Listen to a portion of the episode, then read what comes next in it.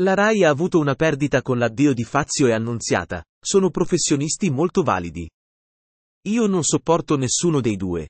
Così Michele Santoro ha di martedì con riferimento agli addii di Fabio Fazio e Lucia Annunziata alla RAI. Le narrazioni che fanno sono sempre un po' farlocche. Non è vero che Fazio è stato 40 anni ininterrotti in RAI, è andato via a lavorare alla 7 quando era di Telecom, non ha fatto nemmeno una puntata, ha aggiunto Santoro ricordando il progetto di Telesogno, che non decollò.